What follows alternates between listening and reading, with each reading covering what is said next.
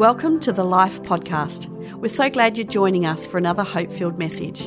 We pray that you're encouraged by this powerful word from our Sunday service. We do want to continue, as Pastor Kath mentioned, our series that she began last week called Church, a Place to Be. And on the screen there, that's not a spelling error, just the letter B. It's actually a play on words. It's a place to be but there are some key words, all starting with B, that we want to look at and delve into right now. And the reason I say all that, because uh, by way of illustration, have you ever taken a photo with your phone? I'm sure you have. Many of you have. You've taken a photograph with your phone. And if you want to focus the subject matter, all you got to do is touch the screen. And if you don't touch the subject matter that you want clear, it'll be out of focus. And that's really what this series is all about. It's a series that focuses on the church and its purpose. Because we realize with all that we've been through over the last couple of years with COVID, there's a few areas that have got a little bit blurry. And there's a few areas that need just a little bit of attention. And there's a few areas that have taken a hit. I think it'd be fair to say that the hospitality industry have taken a hit. Would you be agreeing that? In actual fact, when I was in Melbourne, the, the, the government are actually giving vouchers out for people to go into the city to actually take their wife or family, husbands, or whatever the case may be, out for dinner to get people back into the city. Why? Because it's taken a hit. And they're focusing on getting people back into the city. I think about other industries, the same thing. And I think across the board, and I have a lot of friends who lead churches or are in church leadership, and the church has also taken a hit. And that's fine because the church is resilient. Are you feeling resilient this morning, church? And so this series is about us just refocusing on the purpose of the church. And last week, Pastor Kath mentioned uh, church is a place to be long. It's a place to belong. And I love that message. That resonates in my heart. I want you to, no matter what your background is, no matter what your belief system is, you are welcome here. You are welcome, you are welcome, you are welcome. Can we please put our hands together for those that are visiting for the first time this morning? You're welcome. You're welcome. You're welcome. This is definitely a place where you can belong, but it's more than that. It's not just a place you can belong, it is a place where you can belong you're watching online, it's a place you can belong, but it's more than that. Everyone say more than that. And so that's one component. It's not the only thing, it's not the only driving thing. There are a number of components, and that's what we are taking time to touch on in this period of time in order to bring clarity to where things may have got just a little bit blurry. So, week one was church, a place to belong. And today we're going to look at church, a place to be, leave to believe. Everyone say, believe.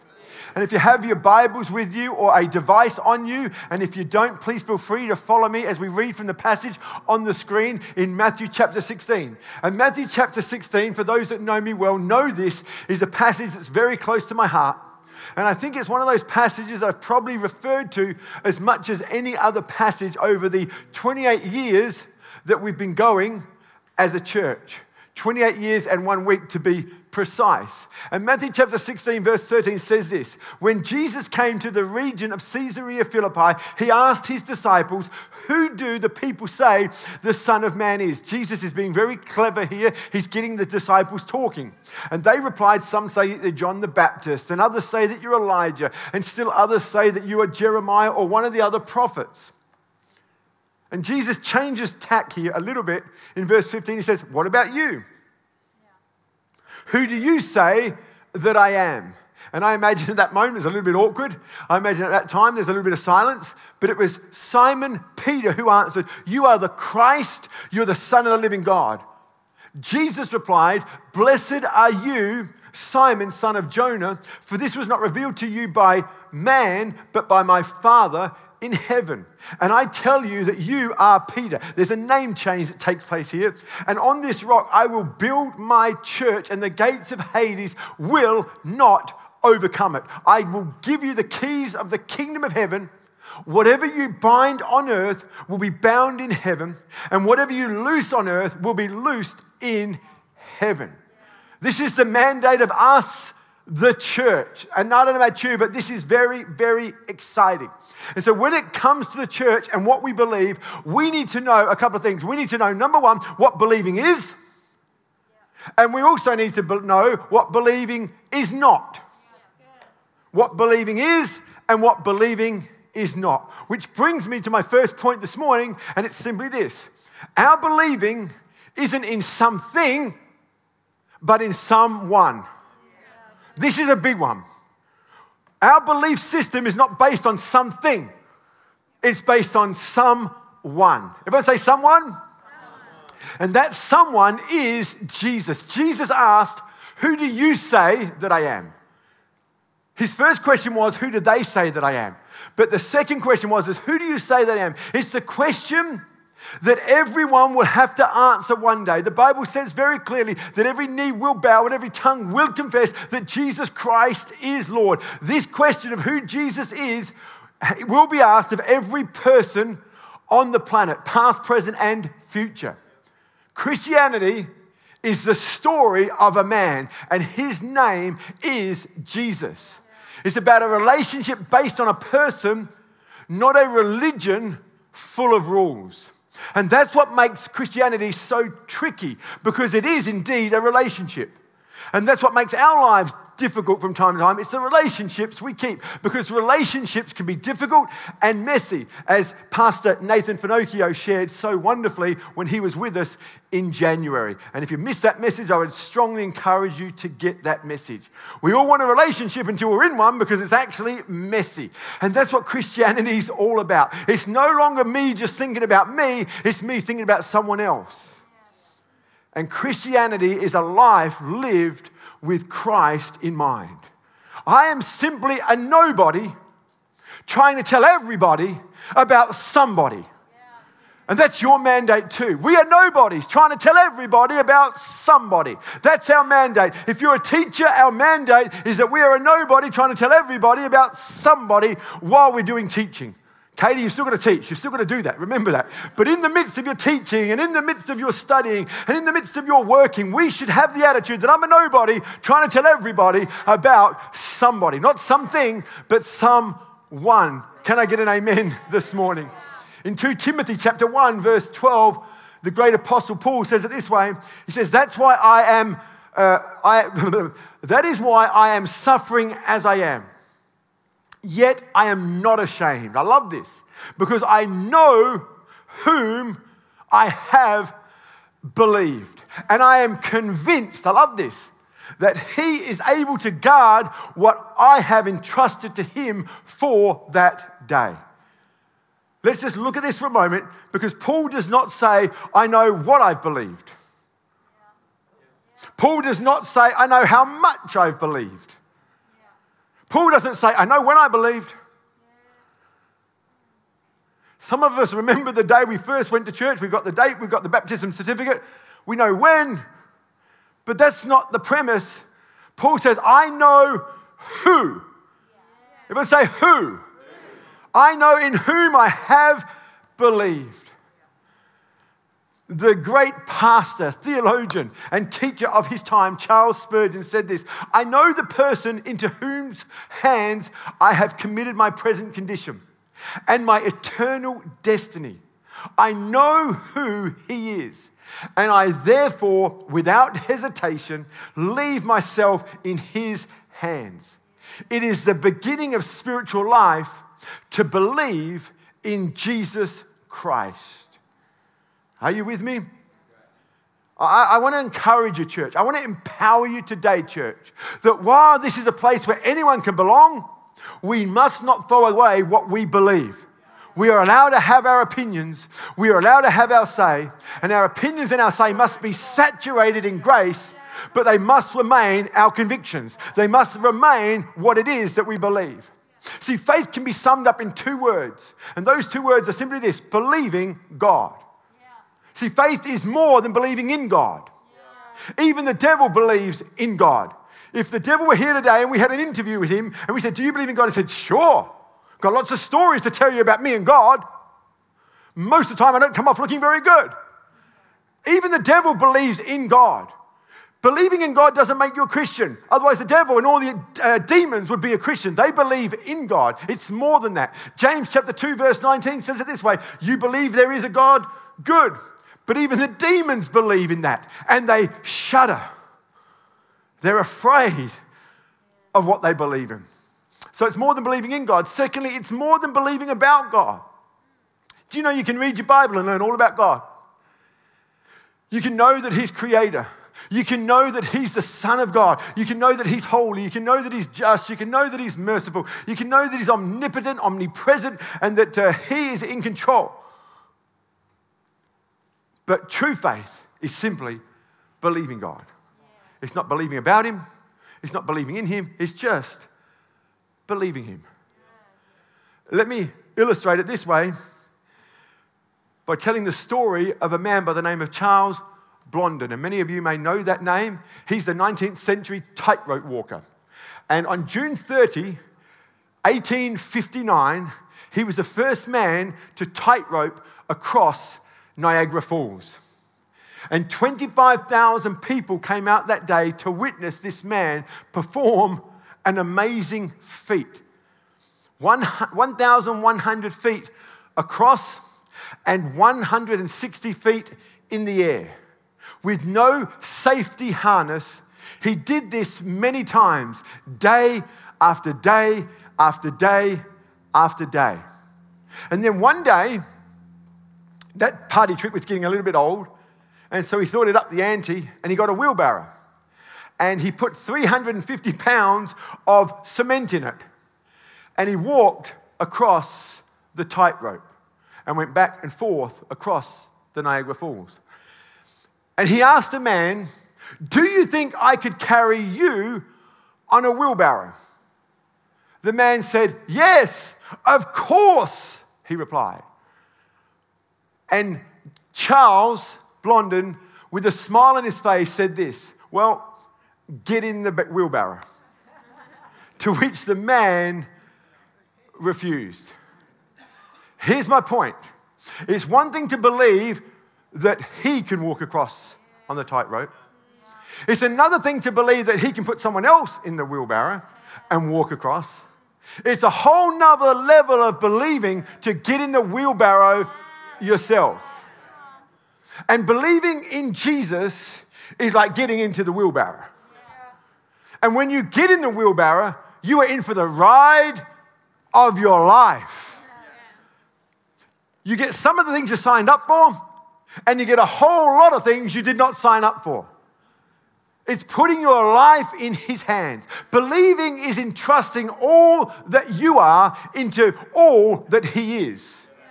This is believing. It's not the amount of faith that matters, it's the object of the faith that makes the difference. I want you to catch this. Weak faith in a strong object matters more than strong faith in a weak object.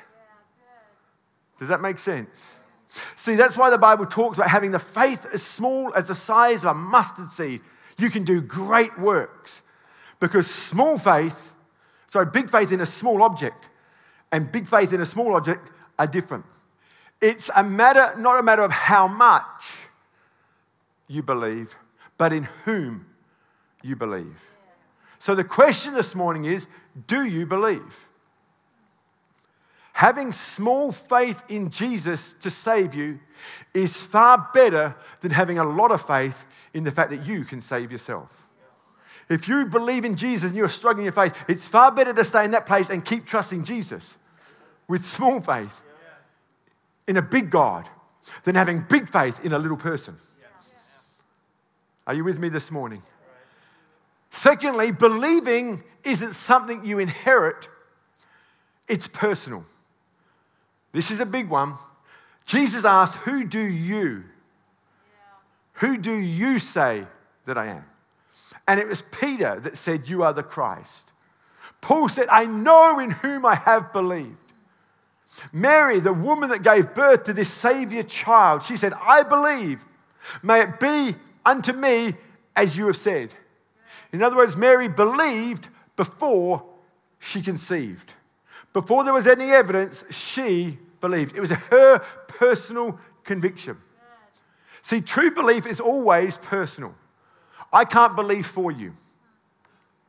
It's great that we come to church to be encouraged. It's great to come to church and we get some truths. But at the end of the day, we have to do something with it. You can't believe for me, I can't believe for you. No wife can believe for a husband, and a husband can't believe for their wife. A parent can't believe for their children, and a children can't believe for their parents. In actual fact, there's a story of these seven young lads, and the uh, subtitle would seem to be The Seven Sons of Sceva. And they saw Paul doing great miracles in the name of Jesus. And they thought, that's a great party trick. I'm going to try that. And they got together and they saw this demonized guy and, and they tried to do what Paul was doing, but they didn't have a personal revelation. So, what they said is that we say, in the name of Jesus, whom Paul preaches, borrowed truth, come out of this man. And these seven lads got such a flogging, such a beating. It says they ran away bleeding and naked. I mean, this demonized man didn't just beat up, he stripped them of their clothing, because that's what the devil wants to do. He wants to humiliate you and he wants to beat you up. If you don't have a personal revelation of who Jesus is, you're going to end up naked and bleeding. And these lads learn out the long way or the wrong, hard way what it is to truly believe. Believing is always personal. You must make up your own mind. I'm not here to twist anyone's arm. I'm not here to make you make a decision. I'm here to present the truth of God's word as best I see it and understand it. And the decision has to be and must always be our decision. The church at its heart is a community of believers who are joined together by their common faith in Jesus Christ. Who's heard of the Apostles' Creed? Maybe some of you uh, are more aware of it recently because of a song that was written um, that kind of acknowledges and honors the age old Apostle Creed. But the Apostle Creed highlights what I believe. If you look at all the points, it doesn't say we believe, it's a, it's a personal conviction.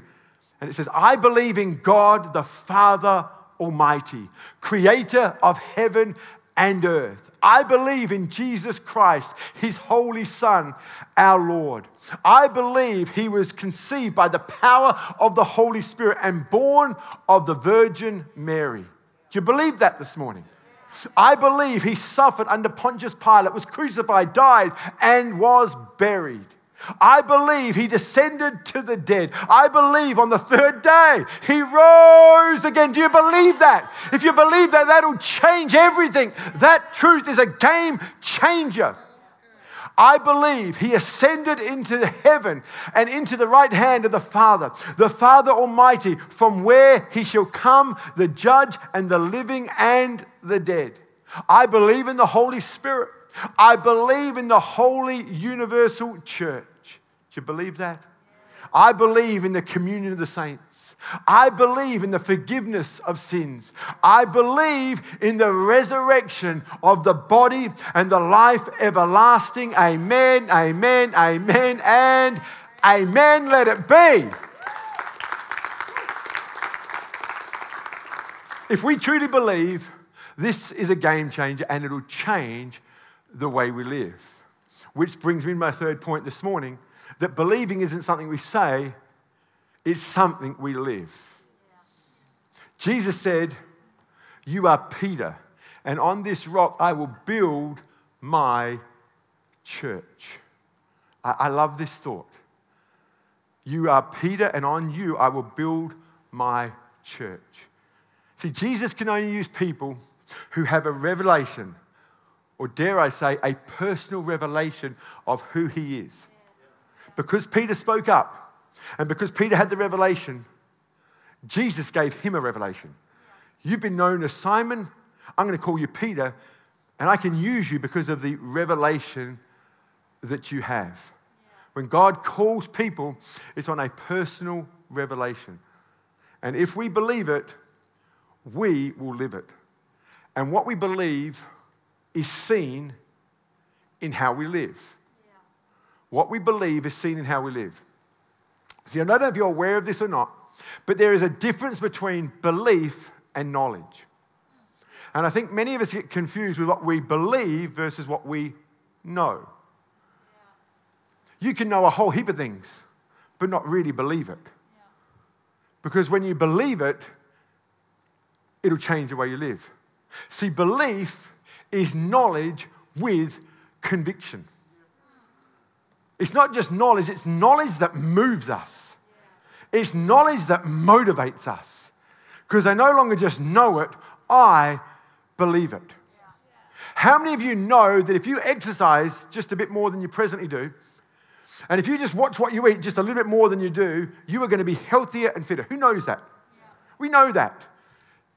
Now, of all the people who know that, how many do anything about it? See, one's knowledge, one's belief. And if you know something but don't do anything with it, you don't really believe it. You know it, but you don't believe it. And I think there's a lot of people that know a lot about Jesus and a lot about the church, but it doesn't move us because it doesn't go deeper than just knowledge. And when problems come and COVID hits and somebody doesn't like us and somebody ignores us and somebody did something to my family or someone did something to, to me, we act the way we've always acted because what we know doesn't go deep enough to be a conviction. The great apostle, as we've just read, said, This suffering that I'm experiencing, bring it on if it means being more like Christ. That's belief. If it means being ostracized and betrayed and belittled, so be it. I would rather be belittled than let go of the one in whom I believe. If someone comes a little bit earlier to me at church and they take my seat, I'll endure the suffering. And if someone gets to the cafe after and all the donuts are gone, I'll endure the pain for the sake of his name. We should not be acting the way many other people act if we truly believe it. Because believing changes you, it motivates you. And when you, when you know that a little bit of exercise and a little bit of healthy eating is going to make you fitter, and let's be honest, many people don't actually begin to apply that until they get a death sentence. They go to the doctor and say, unless you do this, you're going to develop diabetes. Unless you do this, you're going to die. And all of a sudden they have motivation. Now they've got fresh motivation. All of a sudden, you see them get in shape. What changed? The knowledge? No. Conviction. They had reason to lose weight. They, they, they had a family they want to see grow up. There's a massive difference, church, between what you know. And the trouble is with church life, we get to know a lot of things. And we start kidding ourselves that we're believing it. Today is what do you believe? What do you believe? COVID's tested what we believe about church. And says, I don't know if I really want to go to church anymore. What, what, what, if we, what if we believe in Jesus and He's the pinnacle and He's the model? And we want to be like Him and we want to do what He did and we want to go where He went. There's motivation enough because I believe it. Do you know why I believe church is so important? Because it's the bride of Christ. And we have an opportunity to gather together with all of our differences with all the different personalities. And we have an opportunity to work through every one of our differences because we see something greater than my problem and their problem. We see Jesus at the center and we want to represent him well. And every time we come to church on a beautiful sunny day when we could be at the beach or we could be paddleboarding, isn't that right, Mike? And we come to church because we want to give him honor. We come to church because we're not our own, people are watching us. And we come to church because we have a conviction. We have a church. We come to church because we believe. And it brings a smile on the face. Go, I know, Mike, it's sunny. And I know it's beautifully calm out there. And I know. And it means so much more. But it's more than that. I, I believe that the church isn't just here for me, I'm here for it. Because the church is people. And if we would dare just hang around a little bit longer than just shoot straight off, you get to know some of those people. And you get to know some of their highs, you get to know some of their lows, you get to know some of their struggles and some of their wins. And you might develop friendships and relationships with people that you never would have if it hadn't been for the church. Do you know how many people have met, fallen in love, and got married through the church? Only to have kids and then just leave. I believe that the church is God's plan. I believe that the church is the only thing that Jesus is building on the earth today. The church is the only thing that Jesus is coming back for. It's important. So, church, let's refocus. No condemnation, but let's refocus. But it does test what we believe. What we believe. And as Pastor Nathan said when he was with us, because we're in a relationship with Jesus, it's not just about him loving me, it's about me loving him the way he wants to be loved. And so if he wants me to go to church because that's what he wants, we're going to do that. Again, if you didn't listen to that message, please get a hold of it. Made this incredible point about his wife loving avocado on toast. And for him, avocado on toast doesn't even make sense. But every morning he makes her avocado on toast. Why? Because that's loving her the way she wants to be loved. There's things that God wants us to do. And if we believe that, we'll do it. And it's not about us liking it, it's about us doing it because we love someone. Are you with me? You know, obviously, this message comes with a little bit of a challenge. And I'm not standing up here telling you I've arrived on this. I'm not saying I no longer struggle with the things I believe. I, I, I want to tell you that there's a struggle. The struggle is real. The struggle is real. It's real for me, and I think it's real for every one of us in this room. And I want to encourage you today to be ones who are committed to growing in our believing. In Mark chapter 9, verse 24, it says, Immediately the boy's father exclaimed, I do believe but help me overcome my unbelief. Have you ever been in a situation where you believe something but you're struggling with unbelief? Is it possible to believe and yet still struggle with unbelief? Of course it is. Do you believe God can heal? Yes. Do you believe He can heal you in your situation? Help me, Lord. And so it's acknowledging the unbelief, it's acknowledging the struggle. Because true believing changes the way we live it changes the way we live. Next week, we're going to look at the church, a place to behave. Because while God loves us as we are, He loves us too much to keep us as we are. And, and I, I see in different sectors where all of a sudden sin is now tolerated. Do you know there's a big difference between you struggling with your swearing versus saying, it doesn't matter if I swear, God loves me anyway? They're two different things. God help me. I've got this foul temper, I've got this foul language, help me. That's different then what's it matter? He loves me anyway. He's okay with it. It's not a sin. Can you see the difference? Yeah. And so when it comes to unbelief, if you're struggling, that's okay, but just bring it to Him. We sang a song earlier, and I'd like to go back into it. God, we resurrender. Christianity is not just about surrendering, that's where it starts, but it's a life of surrender. I surrendered my life to Jesus in my teenage years. If you say, How many times have you surrendered your life since? A gazillion. Every day I come back to Him and I just resurrender. And I resurrender. Because I would rather keep resurrendering than change the Word of God in my thinking. I would rather resurrender and acknowledge my struggle than change my belief. I would rather acknowledge my struggle than redefine what true believing is. Is this encouraging? God loves us that much. And He wants us to come to Him. It's Peter in his struggle, the very man who said, I will never disown you. What are you talking about, Jesus? Why are you picking on me?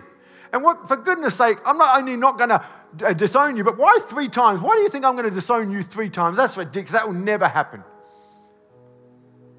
And Peter, in a, in a numbed state, because remember, just before, just before, just before Peter denied Jesus, do you know what happened? Peter pulled out a sword in order to help Jesus. Where did the cynicism, where did the doubt, where did the um, had enough come from? Peter trying to help Jesus. Peter tries to help Jesus. He basically gets rebuked. Put your sword away. What are you doing? Haven't you learned anything? And Peter just goes away. The guy I've been following for the last three years gets arrested, gets taken off. Peter's just numb. What, what, what was all that about? And someone comes up to him, hey, he's with them. And no, I'm, no, I'm not. At that point in time, I don't even think Peter was aware of what he just said, let alone there's the first denial. I don't even think he's acknowledged he's had a denial. He's just numb. And then it happens again. And then on the third time, this young girl. And then it says he starts swearing at her. All the old stuff just comes to the fore. Peter, get the.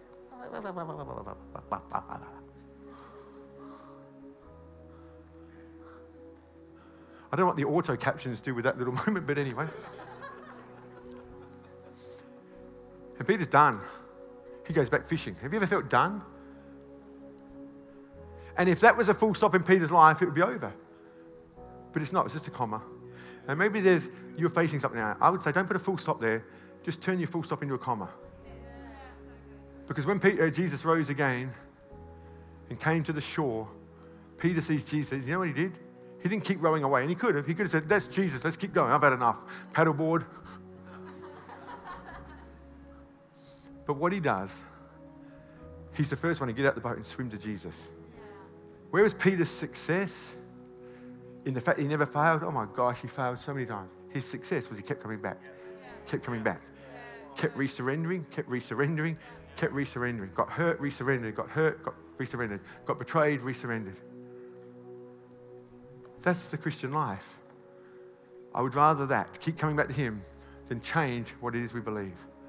One of the saddest things for me is seeing people my age who got saved when I got saved all those years ago. And what they believed then and what they believe now is just two different things. Brothers and sisters, it doesn't have to be that way. Let's just keep coming back to Jesus. Let's humble ourselves and say, I blew it. I'm sorry. Will you forgive me? Are you with me? In Romans chapter 10, verse 9, it says, If you declare with your mouth Jesus Christ is Lord, and you believe in your heart that God raised him from the dead, you will be saved because of what you believe. Thanks for listening to this podcast. We trust that you're encouraged by this powerful message. You always have a place to call home here at Life, and we invite you to join us for our Sunday services at our Adelaide campus. If you'd like to know more about Life, then visit our website at lifeadelaide.org or download the Life Adelaide app and stay connected.